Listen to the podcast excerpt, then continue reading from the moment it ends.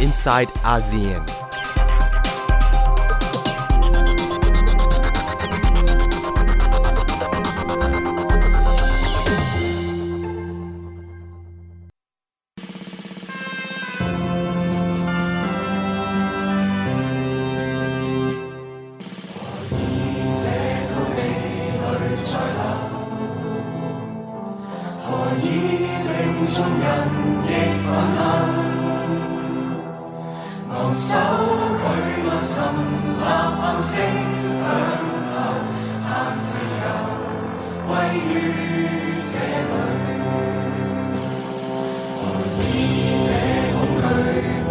走，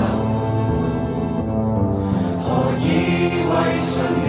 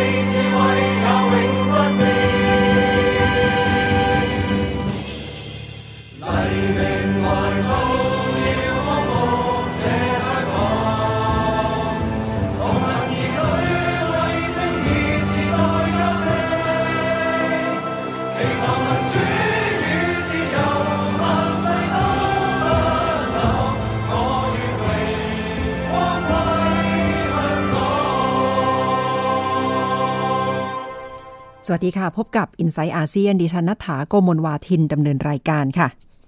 สัปดาห์นี้เริ่มต้นกันด้วยบทเพลงจากฮ่องกงนะคะ ซึ่งเป็นเรื่องที่เกี่ยวข้องกับทั้งกลุ่มอาเซียนและเอเชียค่ะ เป็นเพลงที่กลุ่มผู้ประท้วงแต่งร่วมกัน และเรียกกันว่าเป็นเพลงชาติสำหรับการประท้วงในฮ่องกงขณะนี้ดูเหมือน กระแสสังคมการตอบรับต่อการประท้วงกำลังเปลี่ยนไปอย่างมากค่ะ คุณผู้ฟังคะถ้าย้อนกลับไปในช่วงกลางเดือนมิถุนายน ก็จะเห็นการรวมใจกันออกมาประท้วงรวมตัวกันทุกสุดสัปดาห์ในช่วงแรกๆนับล้านคนค่ะ ด้วยเป้าประสงค์เดียวกันก็คือต้องการให้รัฐบาลฮ่องกงถอนการพิจารณา ร่างกฎหมายส่งตัวผู้ร้ายข้ามแดนไปดำเนินคดีที่ประเทศจีน ออกมาประท้วงเพราะว่าเป็นห่วงเรื่องกรอบหนึ่งประเทศสองระบบ และผู้ประท้วงก็ทวงคำมั่นจากรัฐบาลจีนว่าจะต้องรักษากฎกติกามารยาทตามหนึ่งประเทศสองระบบ และเกรงว่าการส่งตัวคนฮ่องกงไปดำเนินคดีที่จีน ก็เท่ากับการไม่เคารพระบบตุลาการของฮ่องกง จากนั้นก็ได้เห็นคนออกมาประท้วงกันอย่างต่อเนื่องนะคะ เริ่มมีเหตุรุนแรงปรับปาย เริ่มได้เห็นเจ้าหน้าที่ตำรวจใช้แก๊สน้ำตาสลายการชุมนุม จนในที่สุดแคร์รีแลมก็ออกมาประกาศว่า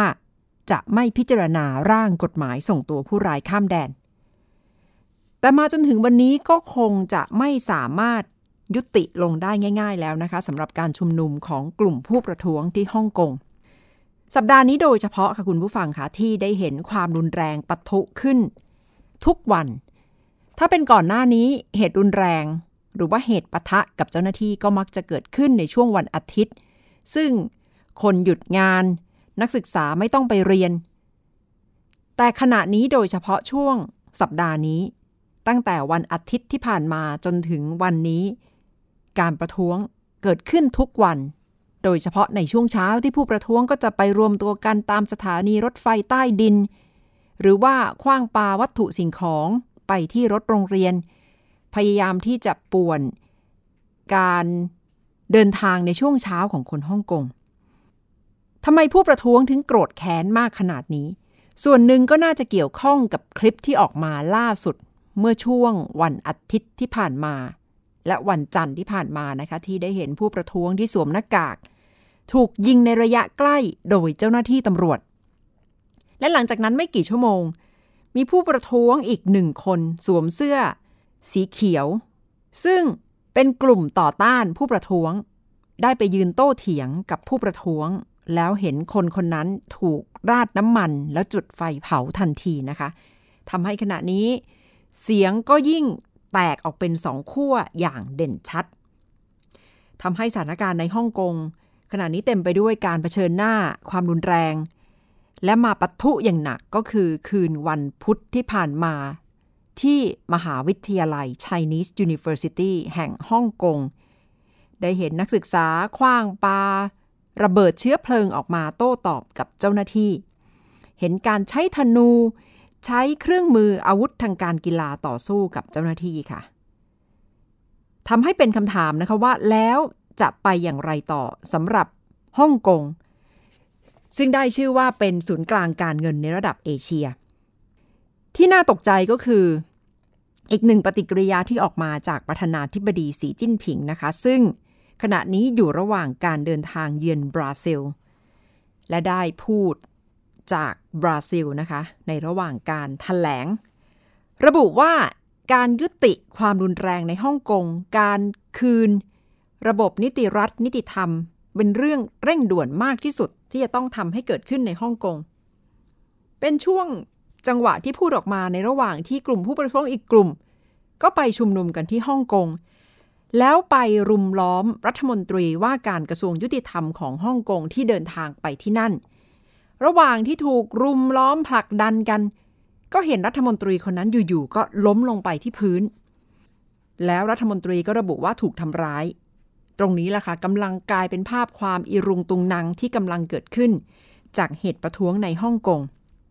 อีกด้านหนึ่งกลุ่มผู้ประท้วงก็สื่อสารออกมา ไม่ว่าจะผ่านโซเชียลมีเดียผ่านคลิปวิดีโอ ผ่าน Facebook Live ตามจุดต่างๆ โดยเฉพาะทางโจชัววอง ซึ่งเป็นหนึ่งในแกนนำเคลื่อนไหวในการประท้วงในครั้งนี้ ระหว่างสัปดาห์ก็โพสต์ภาพต่างๆนะคะ เกี่ยวกับเหตุประท้วงที่เกิดขึ้น และพยายามที่จะบอกว่าตำรวจนี่แหละ เป็นคนก่อความรุนแรงใส่ประชาชน ที่ออกมาเรียกร้องสนับสนุนประชาธิปไตยคำถามก็คือแล้วจะคุยกันอย่างไร จะมีการใช้กำลังทหารเข้าไปจัดการ กลุ่มผู้ประท้วงที่ฮ่องกงหรือไม่ เมื่อประเทศจีนก็มีกองกำลัง เป็นของตัวเองอยู่ที่ฮ่องกงนะคะ และก่อนหน้านี้ก็ได้เห็นภาพการ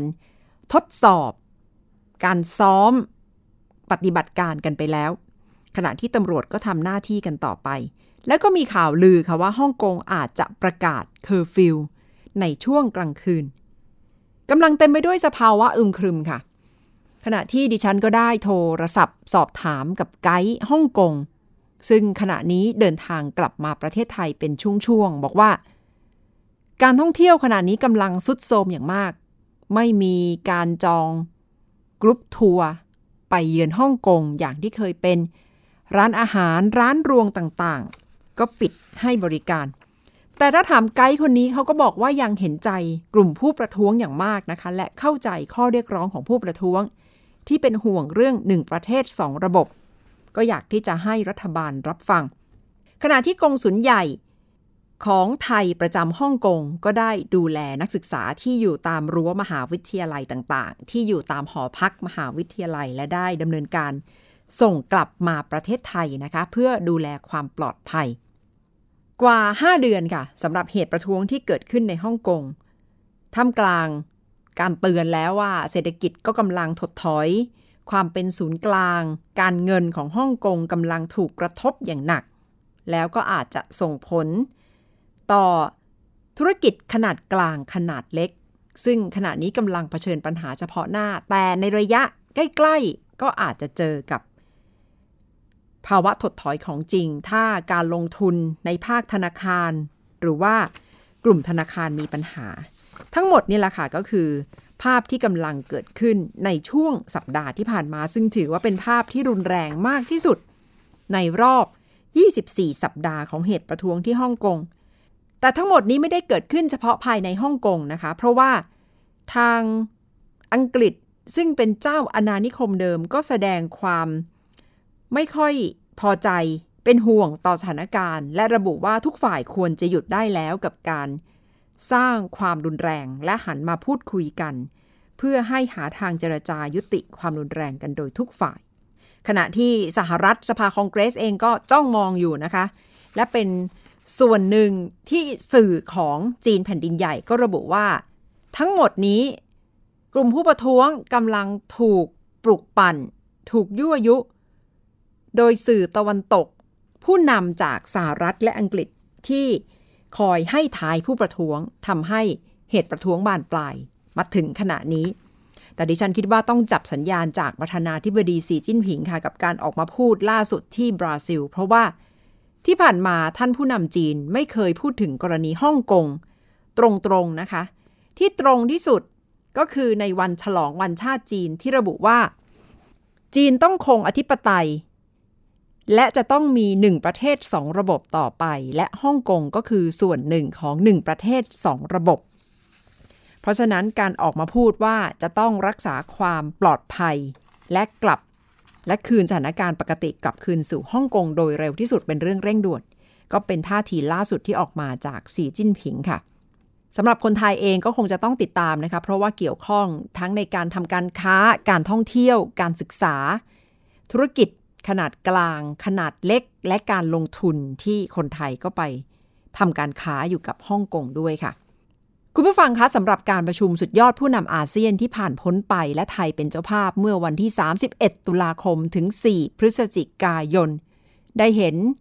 การลงนามที่เป็นรูปธรรมก็คืออาเซบข้อตกลงหุ้นส่วนทางเศรษฐกิจในระดับภูมิภาคหรืออาเซบซึ่งถึงแม้จะยังไม่ได้ 100%เต็ม เพราะว่าอินเดีย ยังสงวนท่าทีอยู่ แต่เรื่องนี้ก็พอจะบอกได้นะคะว่าได้มาลงนามกันในประเทศไทย ถึงแม้จะยังไม่ครบทั้ง 16 ประเทศ จะถือว่าเป็นความสำเร็จของการประชุมในไทยได้มากน้อยขนาดไหน โดยเฉพาะเมื่อประธานาธิบดี โดนัลด์ทรัมป์ไม่ได้เดินทางมาร่วมประชุม คุณเทพชัยหย่องคุยกับคุณอรินจิรา ประธานสภาธุรกิจอาเซียนค่ะ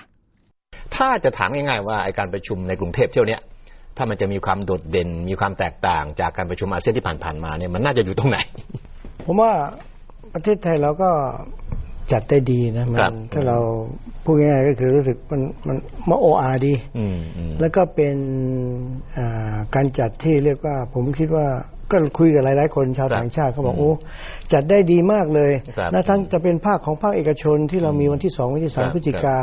หรือของภาครัฐที่มีตั้งวันที่สองถึงวันที่ห้าอะไรเงี้ย ยุคนี้เป็นยุคที่คนจะสนใจเรื่องอาเซียนมากขึ้น มันก็เลยทำให้ทั้งภาครัฐ และภาคเอกชนเนี่ยตื่นตัว แล้วก็จัดอะไรให้มันดูคือเหมือนเหมือนกับจะสื่อไปให้ชาวโลกว่าเออ นี่นะ เวลานี้ปีนี้เราจัดอาเซียนสมิตที่เมืองไทยนะ เดี๋ยวว่าตัวเนื้อหาล่ะใช่ไหมเที่ยวนี้มันดูเหมือนว่าก็มีความเห็นที่แตกต่างกัน ที่สำคัญก็คือประธานาธิบดีโดนัลด์ทรัมป์ไม่มาเนี่ยนะมันก็คงจะเป็นประเด็นแหละที่จะถูก คุยกันอีกนานเลย สิ่งที่ผมคิดว่าคราวนี้ภาครัฐทำได้ดีมากก็คือ เรื่องการประชุมเกี่ยวกับเรื่องอาเซียนที่สามารถที่จะเอา 15 ประเทศเนี่ยจบ 20 บทเรียบร้อย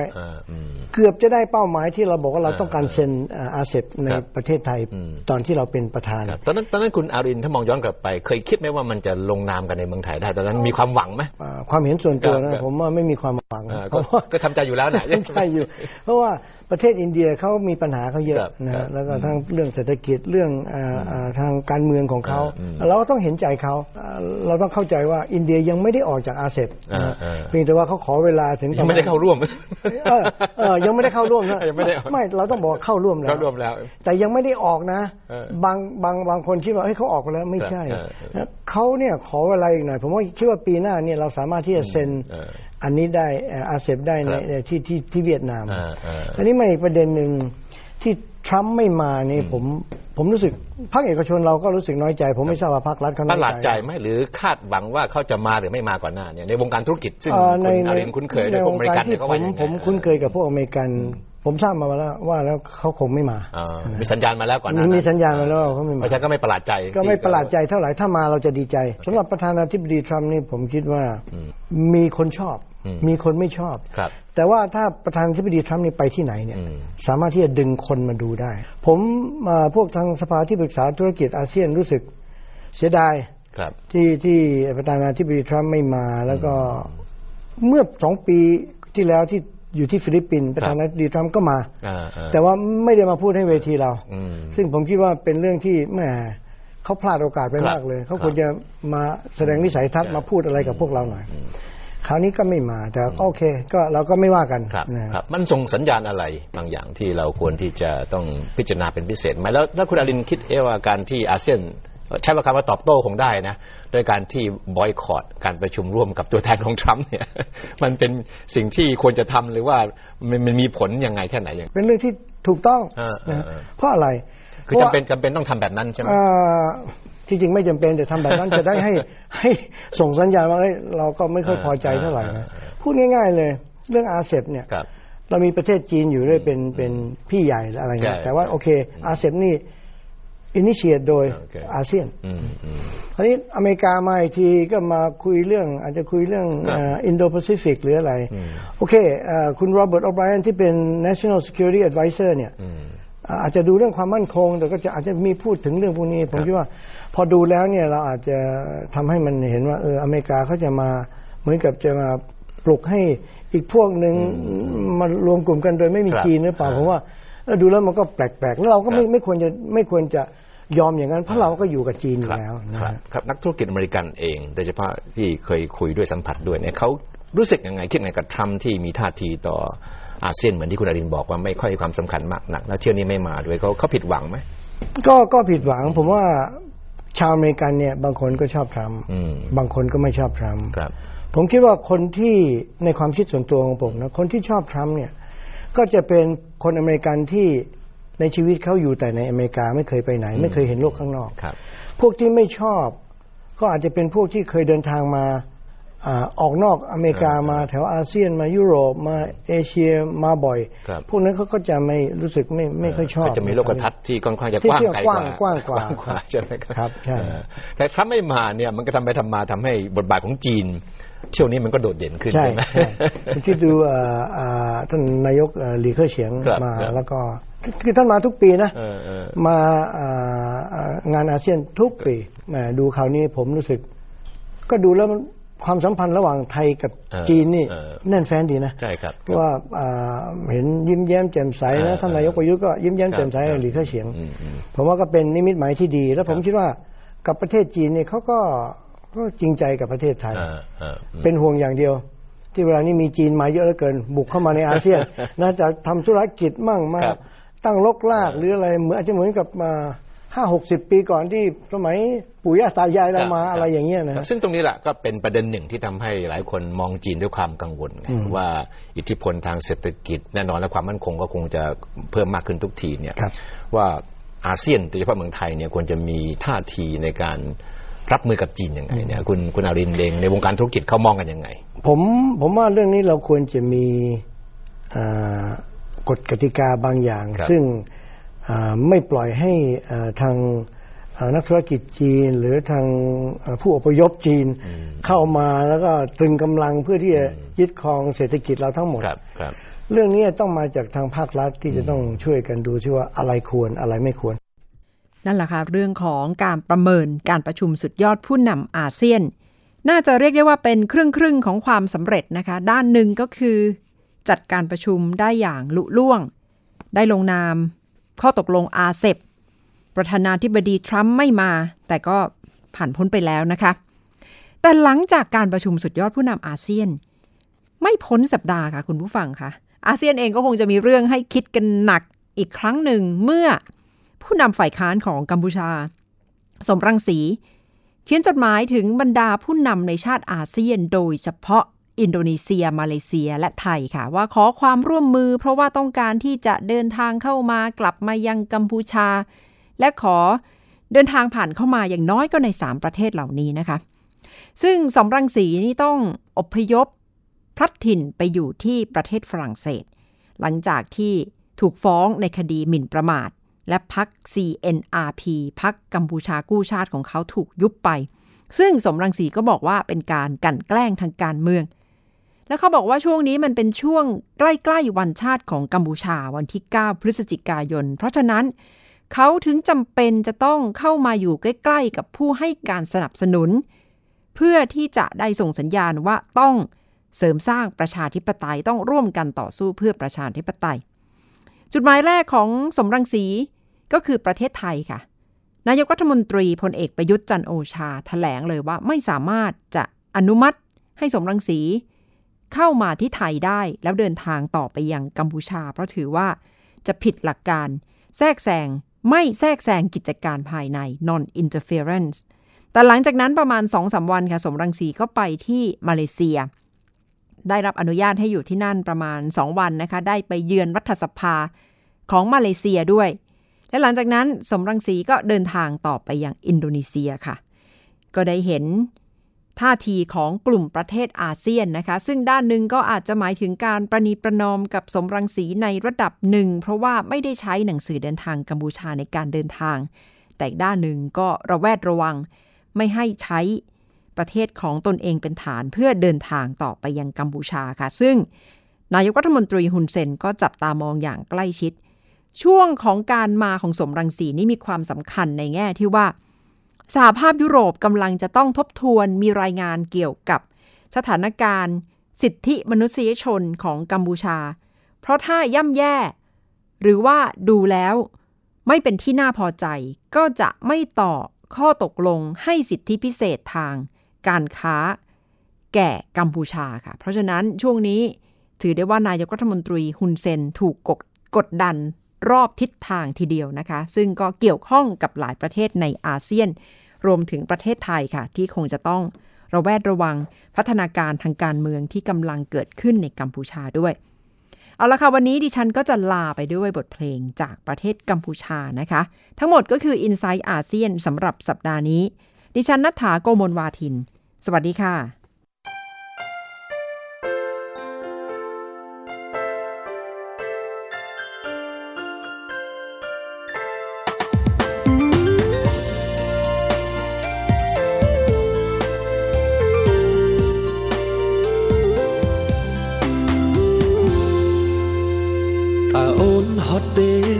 ពីស្គាល់រូបបងតើអូនហត់ទេដែលស្គាល់មនុស្សដូចបងអូនជាមនុស្សល្អជាមនុស្សស្មោះត្រង់គួរតែសមនឹងប្រល្អជាងបងក្តីស្រឡាញ់អូនធំធេងខ្លាំងណាស់ពេលខ្លាំងបងខ្មាស់ដល់ថ្នាក់លួចយំអូនស្រឡាញ់បង មនុស្សគ្មានទ្រព្យធន មានតែខ្លួនតាំងចិត្តស្មោះជូនជីវ៉ាអូនមាន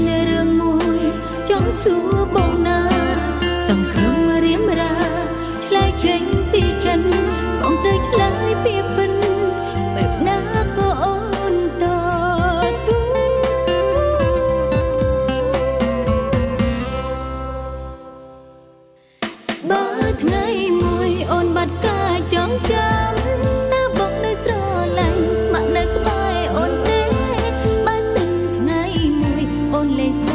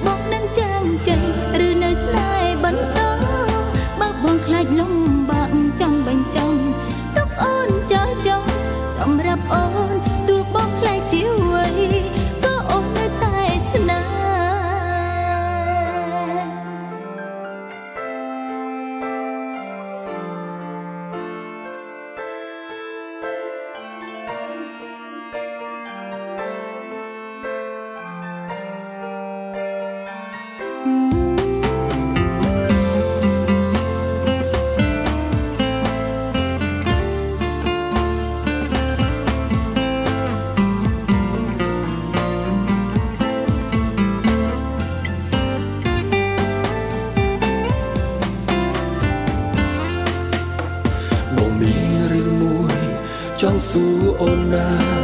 សង្ឃឹមជីវ៉ាឆ្លើយចេញពីចិត្ត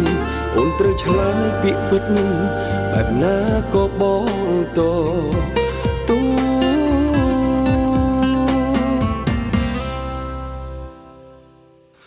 បើថ្ងៃមួយបងបាត់ការចងចាំតើអូននៅ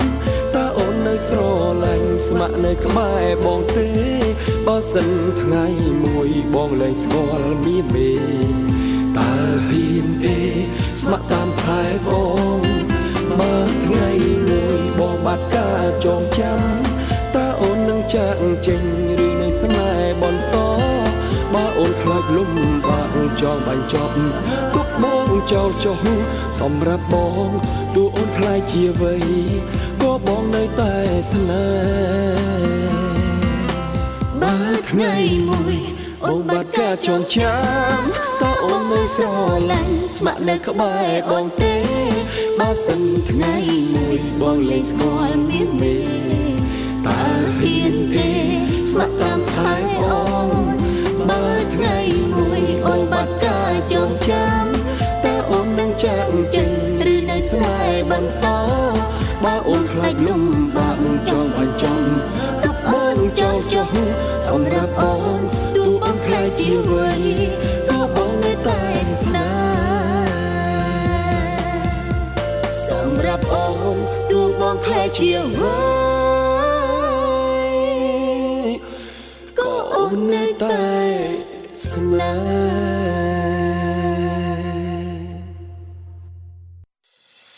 ามรับฟังรายการย้อนหลังได้ที่เว็บไซต์และแอปพลิเคชันไทย PBS Radio ไทย PBS ดิจิทัล Radio